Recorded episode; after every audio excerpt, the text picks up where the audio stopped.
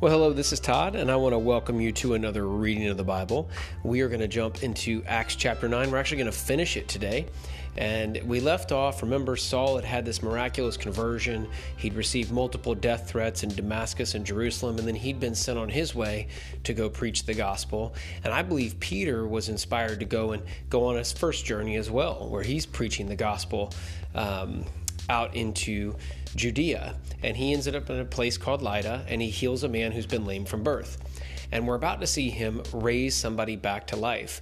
And both of these things point to Jesus' ministry.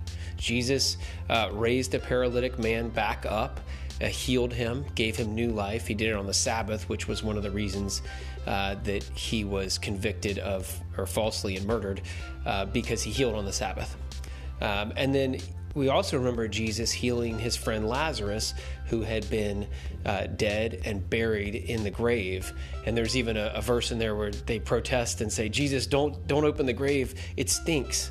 And yet Jesus heals Lazarus, and he walks out looking almost like a mummy wrapped in in clothes. And so now we're going to see Peter, who's doing those same things. Jesus' spirit, God's spirit, is so powerful with the apostles that they're doing miracles, and these miracles are not just to do miracles. They're not just for the healing, they're so that people will know the gospel. so let's jump into verse 36 and let's hear about this last story. There was a believer in Joppa named Tabitha, which is Greek for Dorcas. Now, that's a weird name to us, but she had two different names.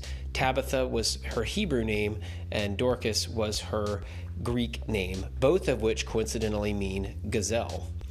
And uh, so anyway, it continues. She was doing all. She was always doing kind things for others and helping the poor.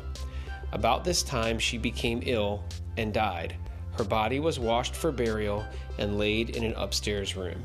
So this woman was known in the community for doing great things. She had uh, shared her her gifts, her uh, skills, her time, her energy with people who were less fortunate than her, so that uh, she could help them. She's a believer, so I also believe she's sharing the gospel with them at the same time.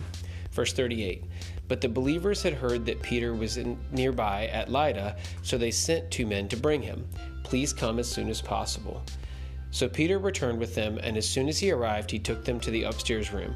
The room was filled with widows who were weeping and showing him the coats and other clothes Dorcas had made for them. But Peter asked them all to leave the room. Then he knelt and prayed.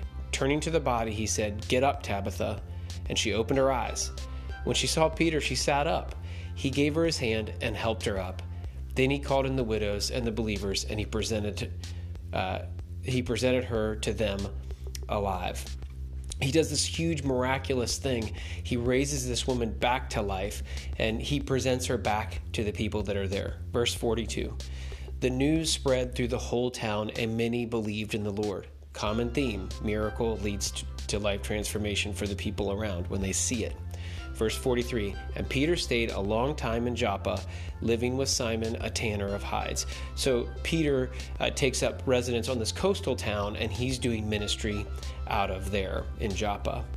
And the big idea that I want to leave us with today, we've talked a lot about how miracles lead to uh, conversions. We've talked a lot about how the apostles' ministry was mirroring Jesus' ministry. But I want to keep this personal to us. And when we look at Tabitha, which is um, I love that this is the first we get to hear about a woman doing great things. We know that women were doing great things, they just weren't necessarily written down for us, but we read about Tabitha who's doing great things in her community. My question to you is I don't want to dwell on death. I don't want to think about death, but at some point in my life, I'm going to die. And we all know that when we die, there are going to be people who are sad, who are going to miss us, who are going to be lonely, who are going to mourn for us. But the real question in my mind is what will they be able to say about our life? What kind of legacy will we leave? And when Peter walks into this room, there's a legacy of people who are standing up and saying, Look at what Tabitha did for me. Look at what she did for me. Look how she changed my life. That's the kind of legacy that I want us to dream about. We generally think just about today or the next five minutes or what's going to happen uh, tomorrow. We don't think 30 years into the future. And what if we did? What kind of legacy could we leave if we really focused on the long term? Let's pray. God, you are separate from time. And so you know our past, our present, and our future. And God, we uh, are called to live in the present, to be uh, with you in this moment. But God, I want to pray for us to look forward to what future you have for us and dream dreams that would be in line with your will. God, I pray for each one of us that you would use us in mighty ways to do great things and that we would be able to leave a legacy that was worth writing about. God, you are such a good God and we love you in such uh, amazing ways. Amen.